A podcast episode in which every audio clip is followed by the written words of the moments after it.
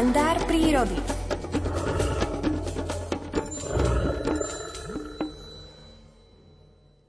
Stretnutie s medveďom na Slovensku vôbec nemusí byť výnimočné. Žije u nás odhadom 600 až 800 jedincov a pohybujú sa aj v okolí starých hôr, o čom píše prírodovedec Miroslav Saniga v knižke Rozímanie s medveďmi, číta Alfred Svan. Raz v noci na parkovisku povedľa štátnej cesty medzi Banskou Bystricou a Ružomberkom nad dedinou Staré hory zastal vodič kamióna aby si na čerstvom vzduchu povystieral chrbticu.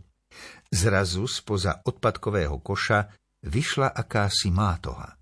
Nuž, nebola to nejaká mátoha, ale medveď. Vodič sa samozrejme na smrť preľakol. Pokým z auta nik nevystúpil, Maco maškrtil na všeličom, čo tu po sebe zanechali ľudia. Prítomnosť človeka ho však vyrušila a tak sa radšej lenivým krokom pobral do lesa ale aj vodič mal naponáhlo dostať sa do bezpečia kabíny kamióna. Na parkoviskách poniže či povyše starých hôr aj ja často stretávam v nočných hodinách macov, ktorí sa sem zliezajú z hĺbok lesov za ľahko dostupnou poživňou. Jedného letného dňa si to starší pán šinul autom z Banskej Bystrice do Ružomberka.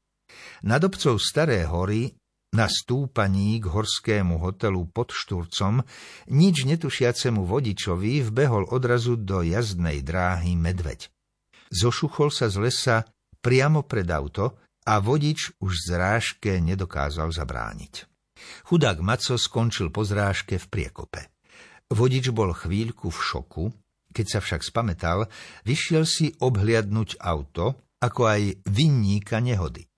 Auto, ako sa ukázalo, nenieslo nejaké následky zrážky, čo vodiča potešilo.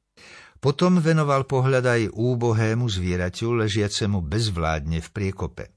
Vidieť medveďa zblízka sa len tak hoci komu nepošťastí, nož si ani náš vodič nenechal uísť túto nevšednú príležitosť. Veď by to bol neodpustiteľný hriech. Ako tak obchádzal okolo zvieraťa a prezeral si ho zo všetkých strán, odrazu si všimol, že sa začína hýbať. Nestratil však ducha prítomnosť a pobral sa svižným krokom k svojmu autu. Medveď odrazu ožil a pustil sa, očividne rozzúrený za ním. Vodič našťastie rýchlo naskočil do auta a stihol zavrieť dvere, lebo medveď mu už bol v petách. Keď zatrúbil, medveď sa naľakal a odbehol do lesa.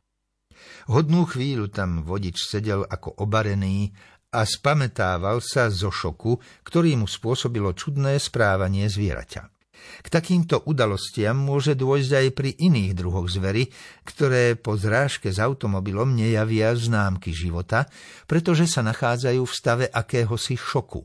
Keď však precitnú a nie sú vážne zranené, môžu prejavovať známky zvýšenej agresivity. O podobnej príhode ma telefonicky informoval neznámy vodič autobusu. Počas posledného večerného spoja zrazil pri jednej stredoslovenskej obci medveďa.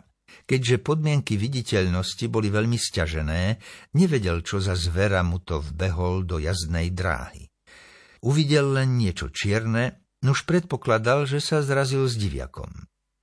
Výsledkom zrážky bol rozbitý pravý reflektor na autobuse a pokrivený nárazník. Aké bolo však prekvapenie vodiča i ostatných pasažierov, keď uvideli v priekope medveďa.